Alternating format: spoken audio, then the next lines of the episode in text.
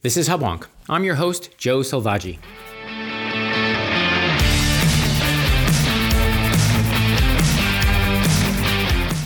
Welcome to Hubwonk, a podcast of Pioneer Institute, a think tank in Boston. On May 12th, Colonial Pipeline restarted its operations after a five day shutdown. Colonial's pipelines provide 40% of the East Coast fuel supply. It is the primary fuel source for 17 states and Washington, D.C., as well as Atlanta Airport, the busiest in the US. The cause for the shutdown was a so called ransomware attack on Colonial, perpetuated by a private entity named DarkSide, thought to be located in either Russia or Eastern Europe. While the total cost and inconvenience of the incident will be difficult to quantify, the most harmful long term effect may come from the fact that Colonial is said to have restored operations by acceding to the hackers' demands and paying a $5 million ransom, thus providing the funding and incentives for future similar attacks.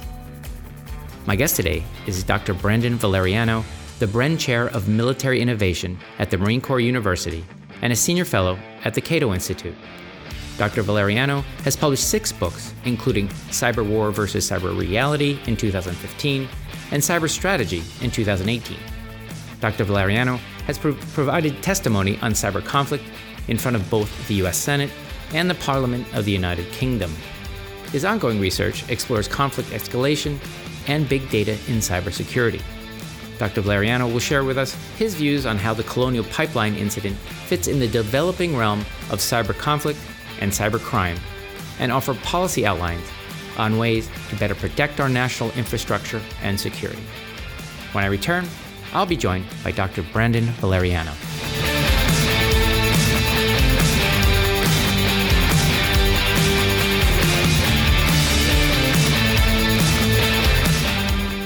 Okay, we're back. This is Hubwonk. I'm Joe Selvaggi, and I'm now joined by cybersecurity expert Dr. Brandon Valeriano.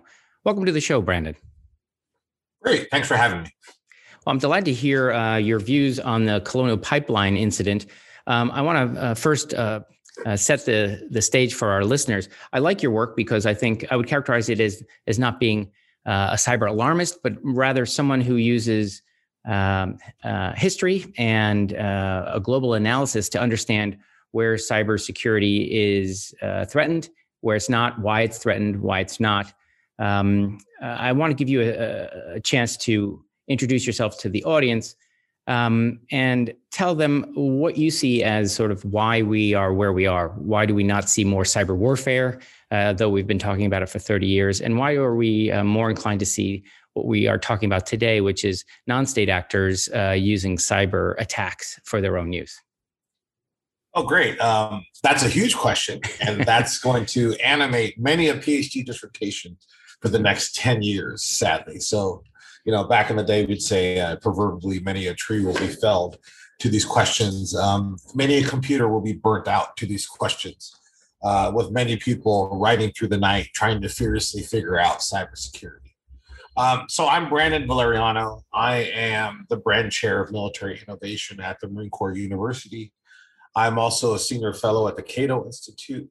And on top of that, and probably most important for our conversation, is that I am currently a senior advisor for the Cyberspace Solarium Commission. So the Cyberspace Solarium Commission was a congressional mandated commission, which we've heard a lot about commissions recently, uh, especially with uh, January uh, 6th and the 9 11 Commission. The Cyberspace Solarium Commission was a similar idea to sort out cyber strategy for the nation. And like you mentioned, this has been an ongoing issue for decades. Um, and a lot of people like to think of cybersecurity as new. But at this point, um, you know, uh, my favorite cybersecurity movie is War Games. War Games is 1982. Mm-hmm. You know, what is that? It's 40 years old at this point. Mm-hmm. Um, this is almost becoming an ancient domain. And the problem is, is that a lot of people can visualize and think of digital destruction that could come through the internet. A lot of people have personally gone through digital destruction, whether that be um, personally ransomware or their computer being hacked losing a thesis paper the night before. A lot of people have gone through these kind of personal issues. But in terms of large network outages that affect international politics, they've actually been much rarer than we actually expected. And a lot of people anticipated digital doom quite early on in the 90s.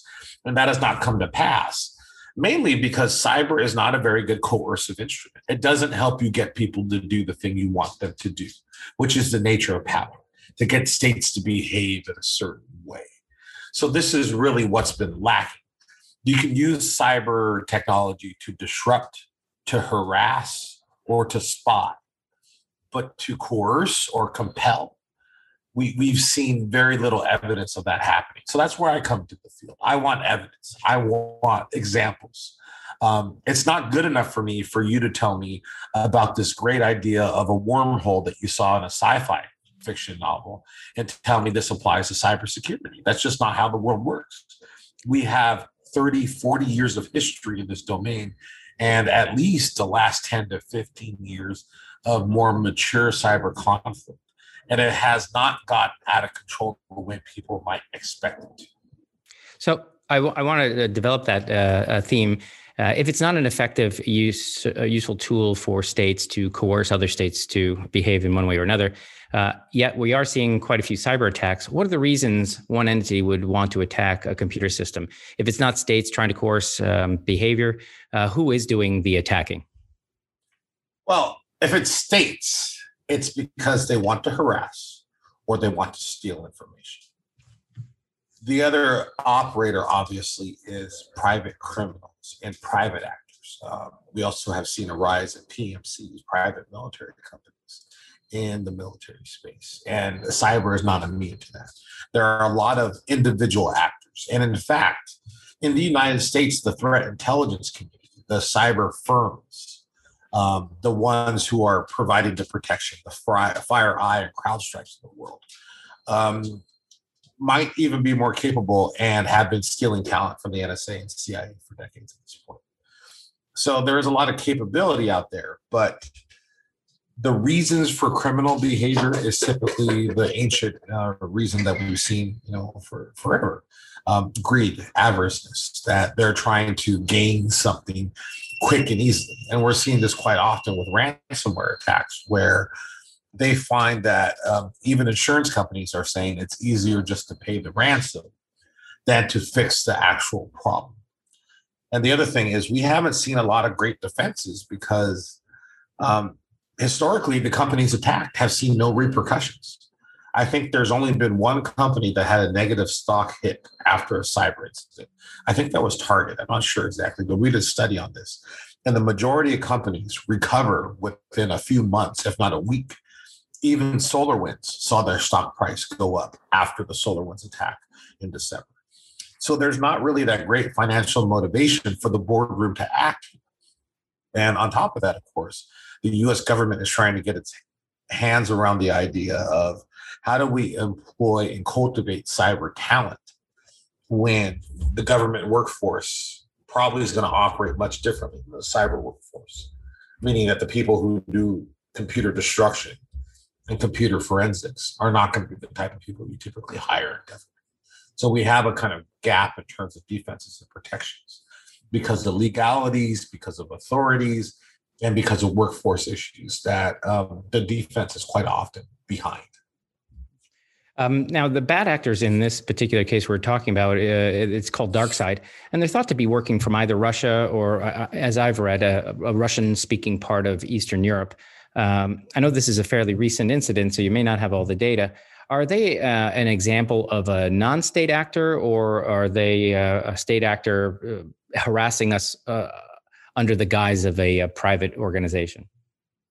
It seems to be very much like a non-state actor and in some ways, it seems to be like an actor that went too far and made a mistake. And I think in some ways they did not anticipate the fallout that happened. And they were not prepared, obviously, because the US government basically shut down their networks and took all their money the day after Joe Biden gave a speech in the White House. So this is kind of one of those proverbial uh, examples when a criminal network goes too far when they hurt a tourist or do something that might necessarily not be good for business, quote unquote. And that's, I think, what happened here with DarkSide is that they went too far. They hurt a business and they hurt a company or a country that's not going to tolerate these types of incidents. So um, I think that's the predicament that DarkSide is in right now. It's a you know a something that the Russians know about because there's nothing that happens in Russian cyberspace that the Russian government doesn't know about.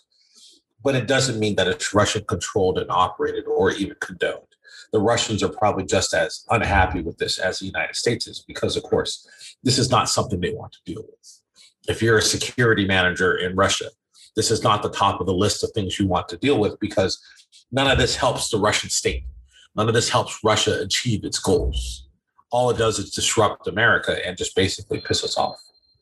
Well, if if indeed um, getting caught is a deterrent, meaning uh, these these actors want to be just uh, uh, uh troublesome enough to extort a ransom, but not troublesome enough to to uh, generate a response. Um, couldn't we hold Russia uh, accountable, thereby encouraging them also to uh, not offer a safe haven for for these kinds of actors? Yes, and I believe that's something that happened. Mm-hmm. Um, you know, we, we don't have confirmation on this, and we probably won't for a number of years. But um, you know, the likely process of what happened is, and uh, you know, as we were just talking, I, I was away last week, but I, am forgetting the dates at this point. But um, after Joe Biden made that threat, it's very likely that the NSC at that point communicated said threat to Russia and told Russia to take DarkSide off their networks. And that's probably what happened. Um, there's no reason for Russia to push back on these sort of issues because if you know um, if your junkyard dog goes off the leash, it's your responsibility to put that dog back on the leash. And that's the question we're really trying to deal with right now is responsibility. Mm-hmm. Um, how do we figure out responsibility? How do we figure and determine legal responsibility? Is this Russia's fault specifically? Because Russia might have known about the act, but the reality is is that uh, just because you operate under someone's space doesn't mean it's known to the state, and that the state doesn't necessarily have the capabilities to watch every type of these criminal enterprise uh, networks that are operating. Now, I, I want to uh, talk about. Um, uh, before uh, Biden's speech and perhaps before our response, um, it's, it's been learned that this pipeline that supplies 17 states, including as well as the Washington, D.C. and the Atlanta airport, uh, they extorted a ransom of $5 million. Apparently, that money was paid by Colonial.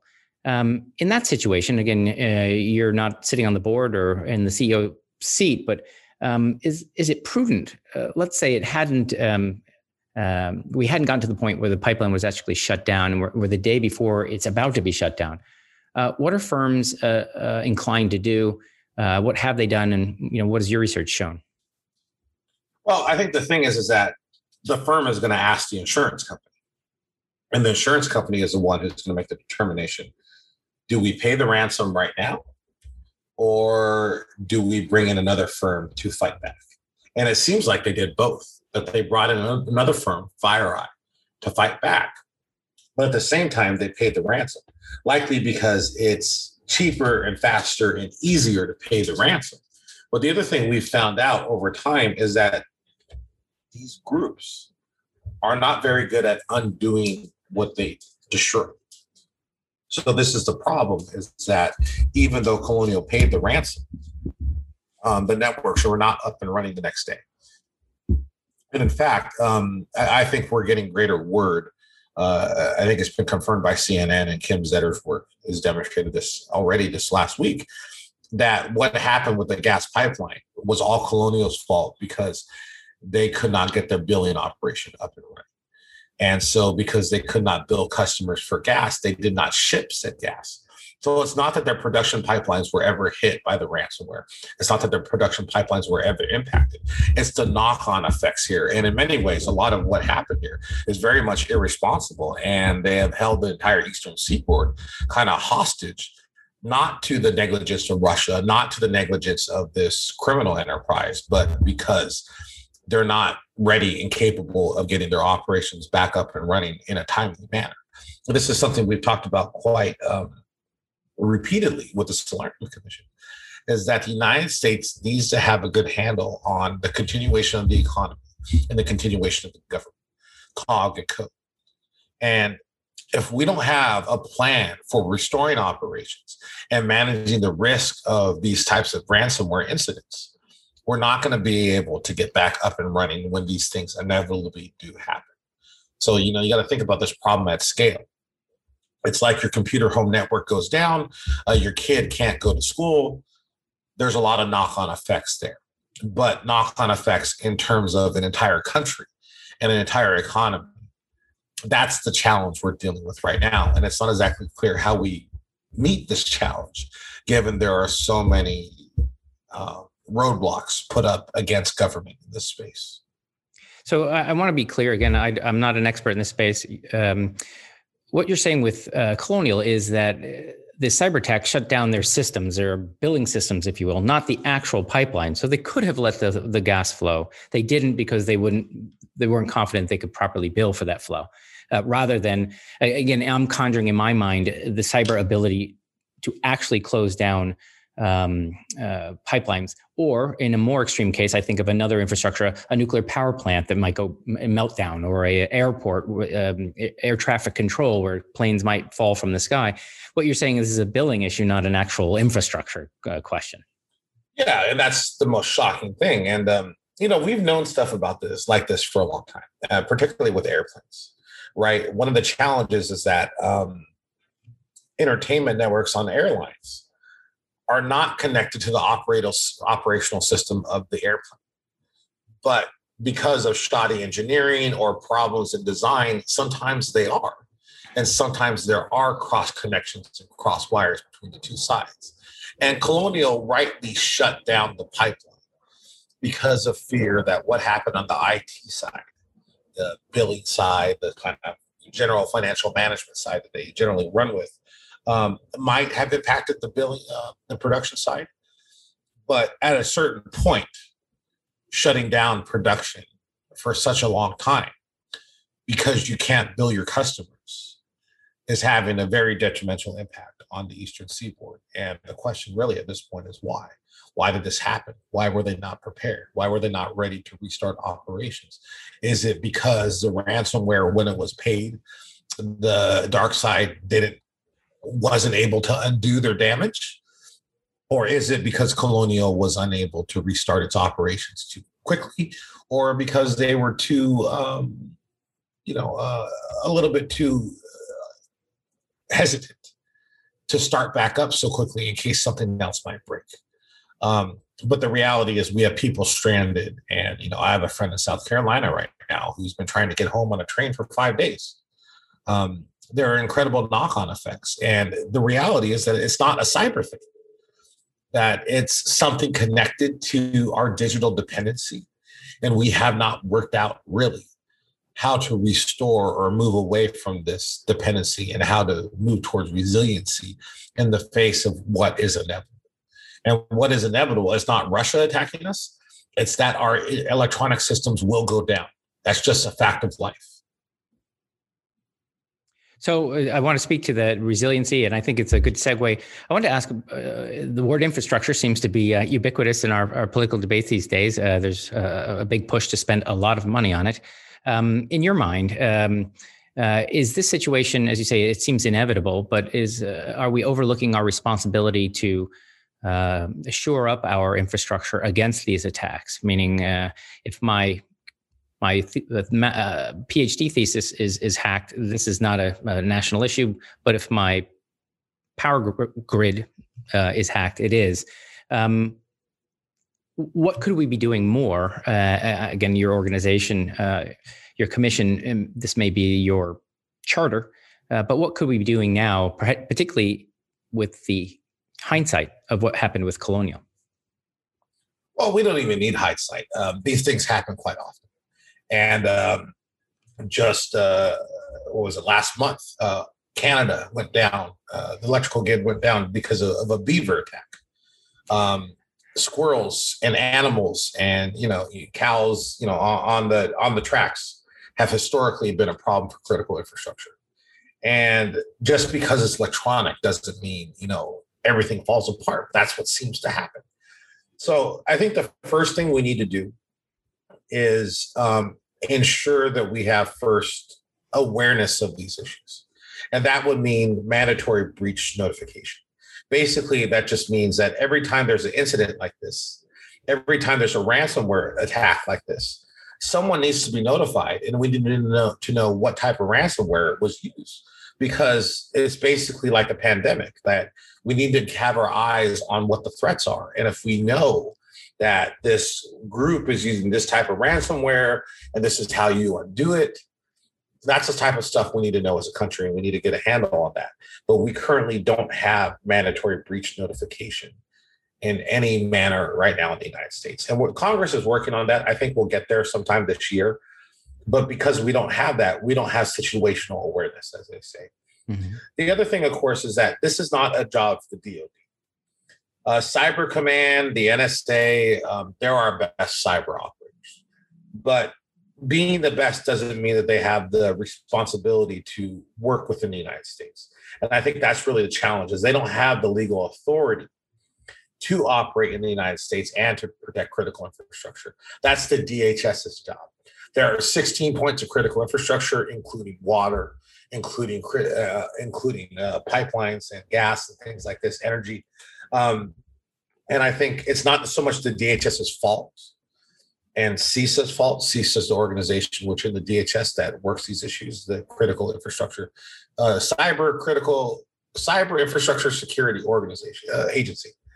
Um, it's their responsibility to work these issues, but um, they've been hindered by both lack of legal authority. They didn't have subpoena power until last year, and they have a lot of jobs and billets to fill not to mention the general mess that the DHS HS is in otherwise, just in, you know, in all other areas, including the border. So this is one of the big challenges is that the organization that's supposed to be monitoring our critical infrastructure has not been given the ability or the resources to do, to do the job they need to do. Is this like, uh, this reminds me of the conversation we had after 9 11 that the FBI and the uh, CIA, you know, didn't coordinate information that may be a domestic terrorist issue with what may have been an international terrorist issue. Is this a similar kind of conversation where we say DHS is, is sort of not given the ability to uh, understand the, the, the scope of the, of the threat? Oh, I, I think so. But uh, the way I would put it is that it's not, no one's limiting them it's just that they're new, that we generally focus too much on the offense and too much on the DoD, and we haven't focused enough on getting some form of breach notification process put through the US government. So it's not that the DHS has failed. It's just that we haven't failed to organize the government for the defense. And I often say that it's not the defense that's failing, it's the government that's failing. It's that we haven't even tried proper defenses. We haven't even tried to do the basic things that need to be done to protect this nation.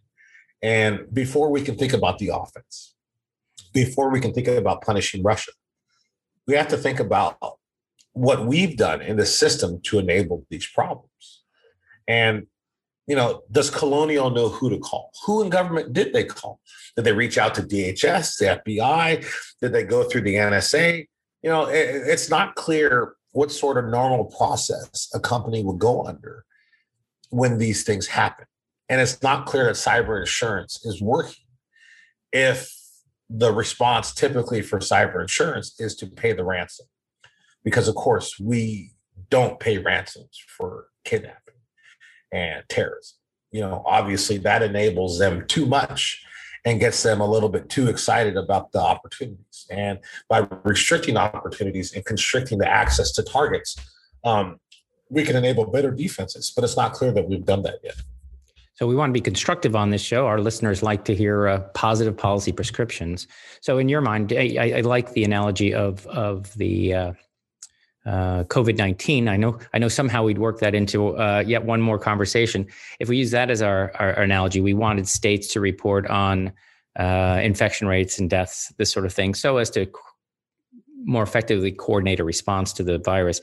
In your view, we ought to have some common database for reporting breaches such that we understand broadly the threat, the bad actors, and can have a coordinated response either in a defensive way or perhaps even in an offensive way. Yeah, uh, Israel has even moved to a hotline.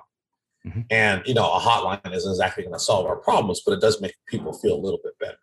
But um, the problem is really when these things happen, And I, I make this joke quite often. It's not a very good joke, but uh, every time Harrison Ford crashes his plane into a golf course, he has to tell someone. He has to tell someone why. We have to figure out why, you know, the 787 MAX is not working. But there's nothing like that in cybersecurity. And of course, awareness of these problems, awareness of these issues is the first step to defending against intrusions. Because if someone comes through the back door, you're going to want to know exactly what door did they use, what key did they use, how exactly did they get in. And we don't have any awareness of these issues right now. So right now we're basically fighting blind. We're trying and throwing every idea out there. Many of them are, you know, absolutely inane. Um, the Wall Street Journal um, came out with an op-ed saying that we should enable cyber privateers. You know, this idea that we give letters of marque and we let private individuals hunt down cyber criminals. I mean, it, it's not 1879. Like this, these things have been outlawed for hundreds of years at this point. This is not the solution, but because we can't think of even the simple solutions, we go to the extreme, and that's the problem really in this domain. Sure, letters of marque. I think it is in the Constitution, but uh, it's, it's not a, a common uh, uh, uh, commission. Uh, speaking of commission, um, tell us more about uh, your organization. Uh, uh, you're part of it. I hope you believe it has merit, and uh, perhaps it's it's a nascent solution. But just share more about how it was formed, what its charter is, and where you see it going, and, and if indeed you think it is the remedy to the this blind spot we seem to have. Oh, there's going to be no easy remedy to these problems. I think the issue, though, is that every few years, the US government has a moonshot, a review, a defense posture. Um, and they never actually get towards solving any of the problems in cybersecurity. So, what the Cyberspace Solarium Commission did differently is it focused on implementation of its recommendations. And that, um, I mean, I should take a step back and say that the mandate of the Cyberspace Solarium Commission was to review competing ideas for defending the United States against cyber attacks. And in doing so, we came up with a comprehensive strategy to enable cyber defenses. And part of that includes the offense. Part of that includes enabling the DoD to defend forward and to get the requirements it needs to meet its um, national security mission. But on top of that, the goal is to enable deterrence and this is not nuclear deterrence, it's a different style of deterrence. We're never going to deter all cyber attacks.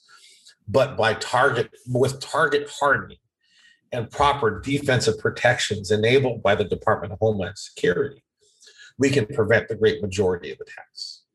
And the last thing we advocated is a um, concern for shaping the international system. And this is probably what we've done the worst at. Um, but the United States has been part of the the UN group of government experts on cybersecurity. Um, there's been, I think, four different um, meetings, and they've come up with a set of global norms. And included in those global norms are that you don't attack critical infrastructure. But the reality is, is that co- countries are still going to attack critical infrastructure. And saying that something shouldn't happen isn't good enough unless you signal what you don't want to happen, unless you tell people what you don't want to happen, and you back that communication up with some form of a threat or some form of consequences, or even a positive inducement. But we haven't been doing that. We haven't been very clear on what we don't want to happen in cyberspace. And we haven't been very clear on what are the consequences for negative behavior in this space. So clearing up these issues, I think, is going to be the first step um, but along with that, um, the commission has been very much active with Congress in changing laws, in enabling the Department of Homeland Security, in reviewing the capabilities of the, of the, uh, the Department of Defense. Because every executive order is only good for that one executive. Everything the executive branch, of course, is not going to carry over to the next executive uh, body. And that's really important that we lack continuity in this space, and we're very much focused on that. So the Cyber Solarium Commission um, got 27 of its 52 recommendations written into law last year, and it's trying to get the rest of its recommendations written into law this year. But of course, we won't get all of them in because um, not everything works out the way you want it to in government. and it's been uh, actually uh, you know talking about being positive. Um, it's been the most bipartisan space I've seen in DC in the last 20 years. Uh, I can't, you know, I know who's Republican and Democrat, but I, I wouldn't be able to tell you by their behavior on the commission. So it's interesting to see that we have so many people so invested in protecting the United States. The problem is so that we just got it wrong for the last 30, 40 years. And I'm not sure how we've gotten to this point, but obviously with what happened with Colonial and the gas pipeline on the Eastern Seaboard and SolarWinds um, this last year and the Microsoft Exchange attacks by China also this year, um, we've gotten some things very, very wrong that we need to fix. So it's reassuring to our listeners, I'm sure, to know that there's no uh, no opposition to uh, your goals, uh, but rather it's sort of uh, government inertia, uh, if you will. Um, so we're getting uh, close to the end of our show. Um, I want to give you an opportunity if you uh, have a project you're working on, a book, um, or where people can find your work either at Cato or uh, your work in, at Quantico. Um, where can our listeners find you? Uh, I'm quite easy to find online uh, under my name or Twitter. I'm kind of active on Twitter. I should probably actually stop, but the pandemic has not helped. Um, and of course, I'm very active with my think tank Cato. So we do a lot of events, and uh, I should have some policy pieces coming out soon, particularly one on signal. And uh, talking about the importance of communication in this space because we just don't communicate. We just don't talk between the sides. And in many ways, it's assumed that cyber conflict is inevitable. No conflict, it is inevitable. And all conflicts can be settled through communication between the opposing sides. It just really requires to figure out what sort of defenses we have and what sort of leverage we have. And if we don't have any clear defenses, um, we have no leverage. And I think that's really the problem we have right now. That's a wonderful way to uh, end our show. I, I appreciate your uh, your uh, insight. Uh, I think it's very original insight. It's very very different from what I've read in, in uh, about this issue. Um, I've learned a lot. I think our listeners have as well. So thank you very much uh, for your time and, and for being on Hubwonk. No, thanks. Thanks for having me.